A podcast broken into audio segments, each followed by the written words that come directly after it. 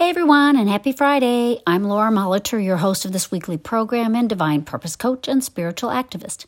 You can find out more about me and what I do at beingfreenow.com. You can subscribe to this podcast, and please feel free to share if you like what you hear. This week I want to talk about authenticity. It's a word we often hear and use these days to describe something or someone, especially that comes off as honest and real without pretentiousness and not putting on a face or an act or a manner that isn't genuine. The word authentic means not false or copied, genuine, real. I like the idea that being authentic means being our real selves, but that it also means that it's not something that's copied. We're not copied. We talk about authentic art or a genuine dollar bill as opposed to a fake or a copy. So the real thing, the authentic and the most valuable thing, is the one that's not a copy. It's genuine. And i have to say, the people that I admire as being authentic, being out there just boldly who they are, are often those who are really just not like anyone else. So that sense of being honest and real and genuine also seems to be a sense of just willingly being unique instead of trying to be like someone else, to copy another's behavior, or to try to emulate another's life, or their ideas, or their persona. That sense of being authentic and real, true to ourselves, goes even deeper, though, and it's more powerful as we get a sense of that whole thing spiritually. Because, you know, we can be ourselves, we can be bold in our personalities, but the most genuine self is not found in that self that's often been molded by experiences or age or whatever else.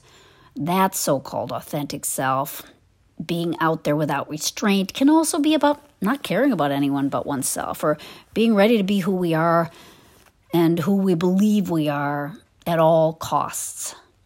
On the other hand, the most genuine self is the one that God made unique, individualized, inherently ourselves, like no one else, but also made very specifically to be the expression of what God would have us be for ourselves and for our world. Our most authentic selves are God's ideas, and we can find that selfhood and freely and without restraint express it because we know in our hearts who that individual is, who that real self is. How do we know that?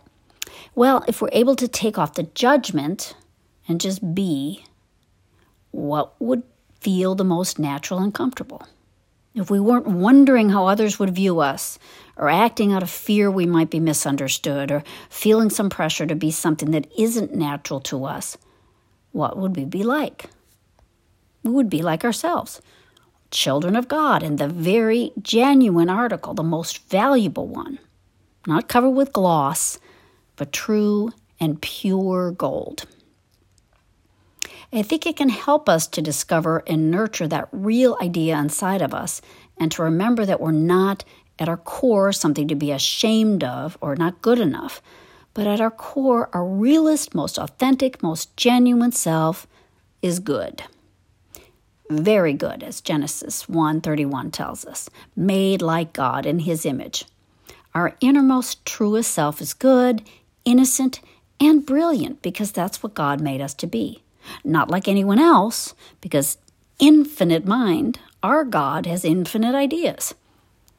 We can feel much more free and happy as we feel and act like that inner true self. And being that true self brings us into harmony with God's design. So, our place in the world, our way of expressing, living, thinking, being is powerful and it's right. It fits.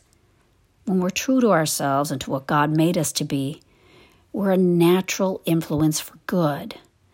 And we can make an impact that isn't like anyone else's, but it's just what the world needs in this moment, today, and beyond.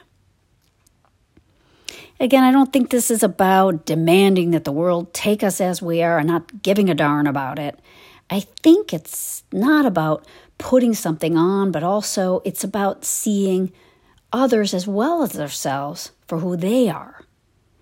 We're expecting that our most genuine self is not one that's better than another or less than them, but that when we're our true selves, we're all helpful, we uplift, we inspire, and we make an impact that's not just good for us, but for the world.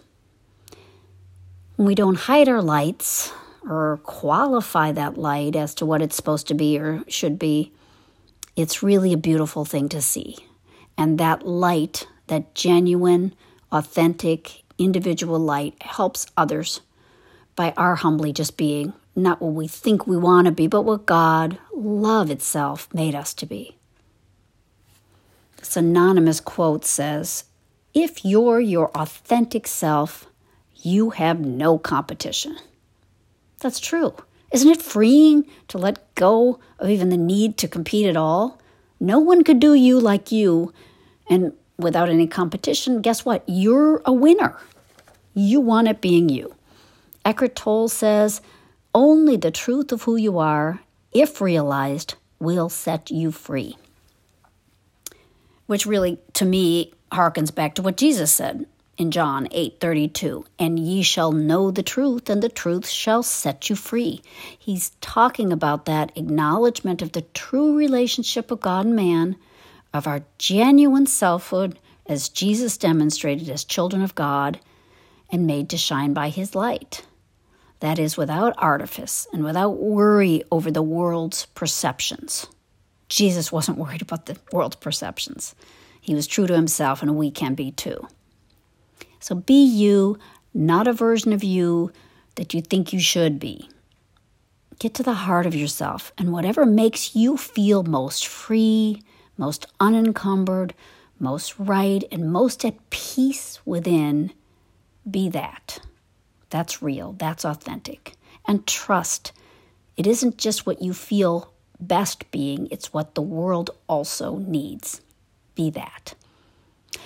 When we're real with others and they're real with us, healing happens, joy happens, understanding happens, peace has a chance. I'm still pondering these ideas, uh, but I just wanted to share a little bit what was coming up for me, and uh, I thank you very much for listening. Let me know if you have any questions or comments. I can be reached at lauramolitor at gmail.com. Have a great weekend, and we'll see you next week.